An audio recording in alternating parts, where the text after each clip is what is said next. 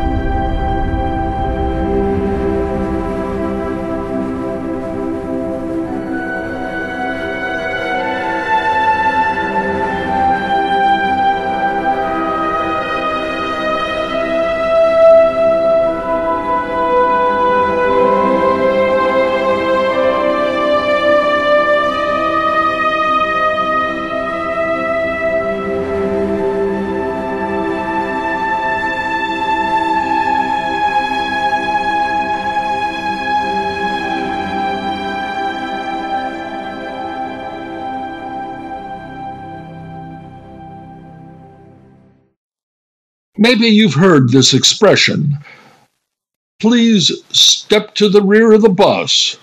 Or maybe you've heard the line forms at the end.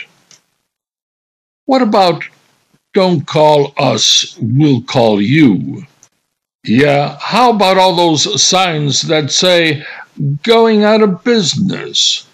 Which of course means your services are no longer needed.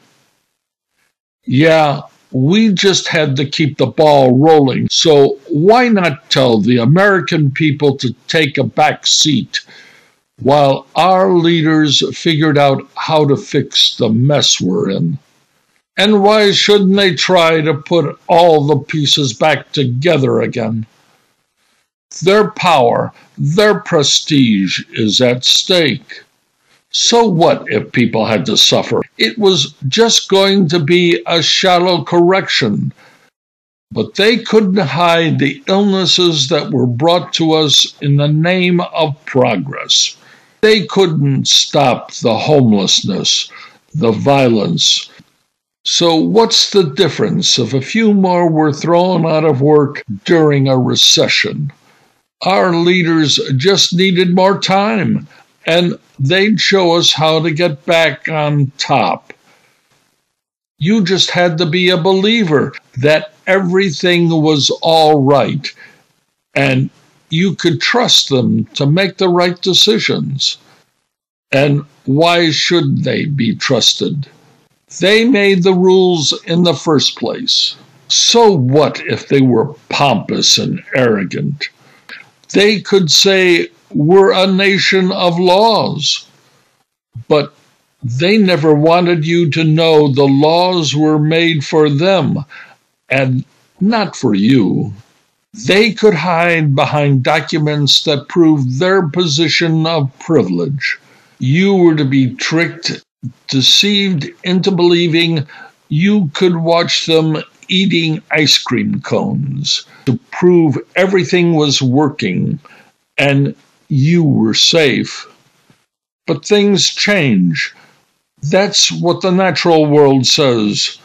Things never remain the same forever. They just had to make sure you didn't understand that. They wanted you to keep believing that everything was all right, but it hasn't been right for us in a long time. They'll keep eating the ice cream cones while you take the back seat. Just imagine the triumphant procession.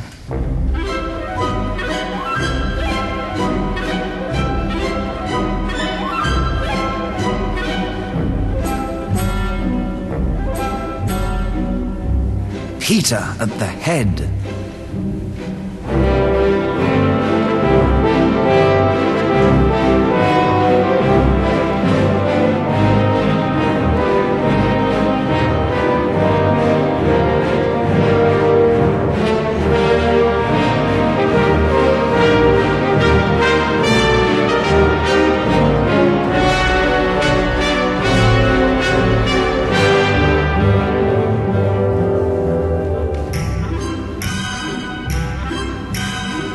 After him, the hunters leading the wolf.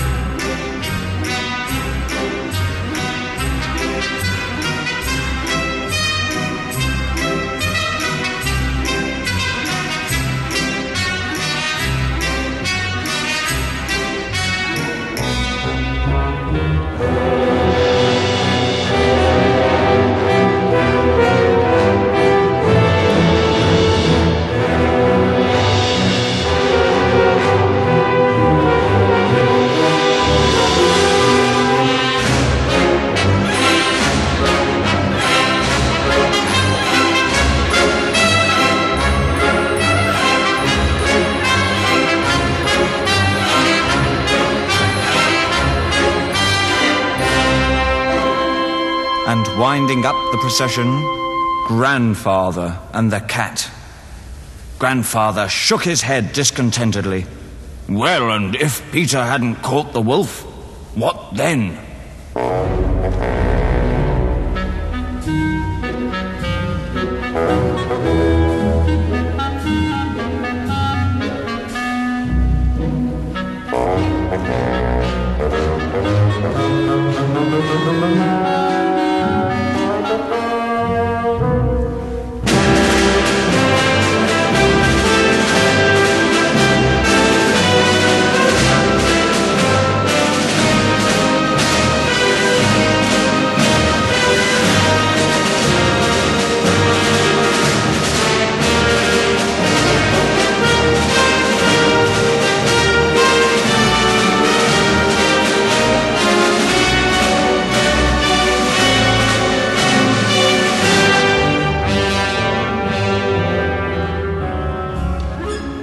Above them flew Birdie, chirping merrily, My, what brave fellows we are!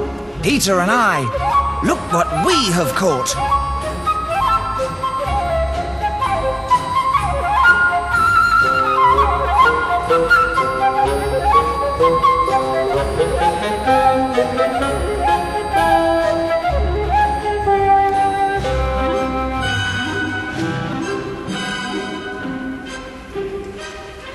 If one would listen very carefully, he could hear the duck quacking inside the wolf. Because the wolf, in his hurry, had swallowed her alive.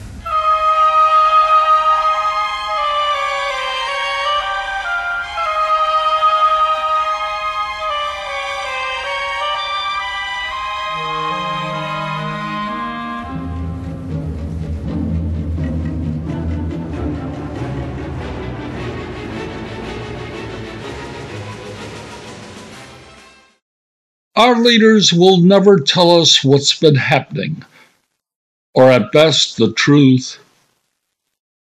They never asked why Jamal Khashoggi was brutally murdered at a Saudi consulate in Istanbul on 2018?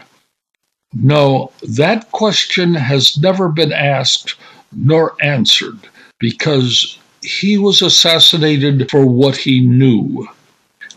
I believe he was going to reveal a major change in the relationship of Saudi Arabia and the United States. Well, what could that information have been? I spend time trying to tell you what our future will be by looking at events that are in the present or in the not too distant past. So, what I'm about to tell you are facts that led up to Khashoggi's death, and I'll make assumptions that could leave America faced with some ugly decisions in the future. This began with our direct involvement with the Saudi Yemeni war. In 2014, a Yemeni civil war prompted the Kingdom of Saudi Arabia to commence military action in Yemen. And it did it by using airstrikes, attempting to restore the Saudi controlled Yemeni government. This conflict has been described as a proxy war, an extension of the larger Saudi Iranian conflict that has existed since the fall of the Shah of Iran in 1979 and the institution of a Shia religious Islamic state. America has been directly prosecuting Saudi Arabia's war in Yemen against the Houthis, a Yemeni tribe, using aircraft purchased from America with Americans providing maintenance and training. The Houthi rebels, backed by the Iranians, have been able to conduct a war against Saudi Arabia using Iranian military advisors conducting drones attacks targeting strategic Saudi Arabia positions inside Saudi Arabia. It should be clear the United States has a long standing agreement to provide Saudi Arabia with security since 1945, with the promise that America would receive as much oil as it needed to import. This then is at the heart of why Saudi Arabia ordered the assassination of Jamal Khashoggi.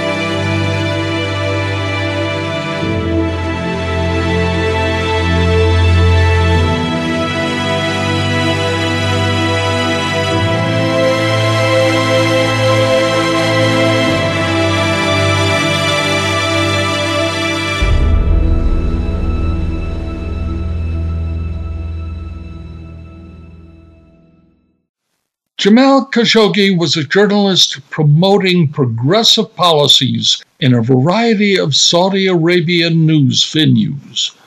Records show he worked with the Saudi intelligence agency and with the American CIA, conducting interviews with Osama bin Laden when the Saudis were helping to defeat the Soviet Union Army in the Afghanistan War from 1979 to 1989. Later, in Saudi Arabia, as Mohammed bin Salman, a crown prince, gained greater political power from his father, King Salman. Khashoggi wrote critical articles about the monarchy's policies towards women's rights. That finally ended when in 2017 he fled Saudi Arabia because of his opposition to the Saudi Yemen war. It should be noted in Saudi society, control of the monarchy founded by Abdul Aziz in 1924 could fill a cemetery from assassinations, executions, and politically motivated murders. So it's safe to say the kingdom of Saudi Arabia ruled with a powerful and vengeful hand, and Khashoggi feared for his safety. It was FDR's agreement with King Abdulaziz in 1945 to provide Saudi Arabia security with American military in exchange for the Saudis guaranteeing America with as much oil as it needed to import for its growing economy. That agreement has lasted for over 70 odd years, no matter who ruled the kingdom, save for an oil embargo and the formation of the Organization of the Petroleum Exporting Countries, or OPEC. But America got the energy it wanted or needed. However, the Saudi Yemen war, which began in 2014, open the prospect of oil being vulnerable to new technological advances in missiles and drone attacks. The Saudis were being defeated at its border. And that's when the realization that the kingdom of Saudi Arabia was being outmatched by the Iranian backed Houthi fighters. Saudi Arabia was vulnerable to ships being attacked by missiles in the Red Sea and even oil refineries as far north as the capital of Riyadh, or even oil fields in the southeast. That's when something dramatic occurred. King Salman headed a Saudi delegation in October of 2017 to Moscow. It was the first time a Saudi king ever traveled to Russia. America had outlived its importance with the 1945 Saudi American Oil Agreement.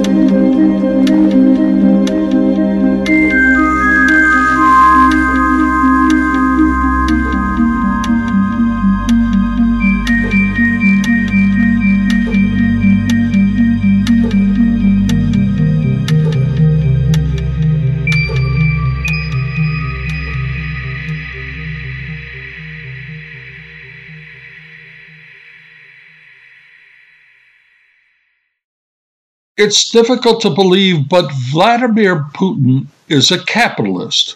He's not a communist and could easily fit the role of any rapacious capitalist that existed in America's history, and there were and still are many. He wants to win like any good capitalist wants to win. Here, then, are some of the facts prior to Khashoggi's murder. In early 2017, Khashoggi gets wind of a Saudi general with orders to assassinate him. By June of 2017, Khashoggi escapes to the United States and begins working for the Washington Post. Four months later, in October of 2017, King Salman travels with a large delegation to Moscow. It's the first time any Saudi king traveled to Russia. One month later, in November of 2017, the Russian Direct Investment Fund sends to Saudi Arabia a Russian business mission comprised of 60 executives to negotiate bilateral agreements with the Saudi partnerships. This is important because in 2017, a historic shift in Saudi American relations and previous agreements took place.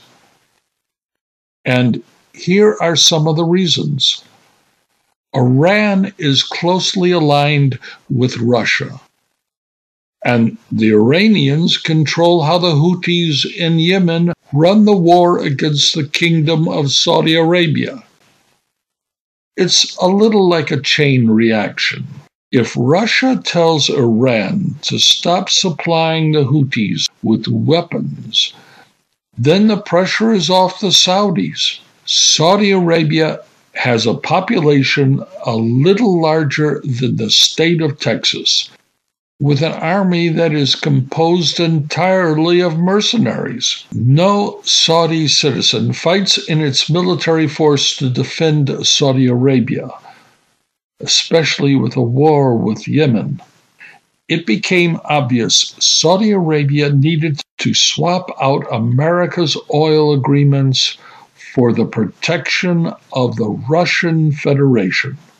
After America's war in Afghanistan, there was no way we were sending boots to Saudi Arabia. So, after over 70 plus years, America has lost its access to a free check to get Saudi oil. Saudi Arabia was realigning itself with Russia, and journalists like Jamal Khashoggi, who posed a dissenting voice to the kingdom of Saudi Arabia were a threat to this new policy. And so he was assassinated.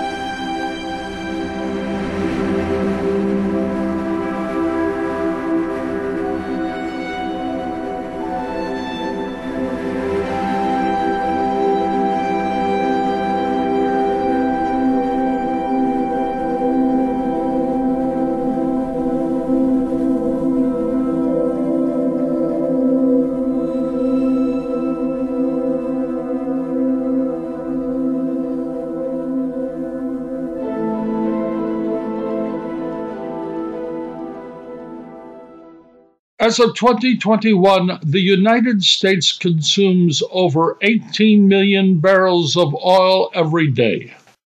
We import approximately 7 million barrels of oil with Canada, contributing about 3.5 million barrels of that 7 million. Saudi Arabia contributes about half a million barrels of oil each day.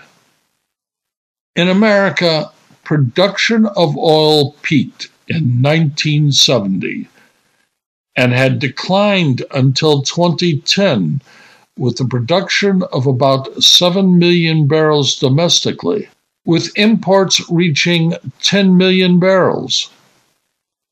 Since 2010, production has increased dramatically and imports have decreased proportionately. Some analysts estimate the United States has proven oil reserves of 43.8 billion barrels. But oil production from Alaska's Prudhoe Bay oil fields reached a peak between 1985 to 1987 and have decreased ever since, cutting its production in half it's difficult to say how much oil in America is actually recoverable. There are many different grades of oil, leaving the actual number of reserves in the ground truly undetermined. And this raises the question Are we running out of oil? It's possible our leaders aren't telling us the truth about what we have. I'm not an advocate for using oil because it's done serious injury to the natural world. But the facts are we're dependent on it. And no one will ever tell us that we're actually running out of it. The same is true for Saudi Arabia's oil reserves. They will never tell the rest of the world that they're running out of oil. In fact, Saudi Arabia has expressed a concern to diversify its economy. And maybe that's why they turned to Russia, thinking America's best days were behind it. They aren't going to keep selling oil to America. And we better get used to that. Khashoggi was murdered for what he knew, and it might not have been that Saudi Arabia was realigning with the Russian Federation. It might have been a far more serious truth that they were running out of oil. Climate change is real, but it just might be used as an excuse for what is about to happen. And if one would listen very carefully, he could hear the duck quacking inside the wolf, because the wolf, in his hurry, had swallowed her alive.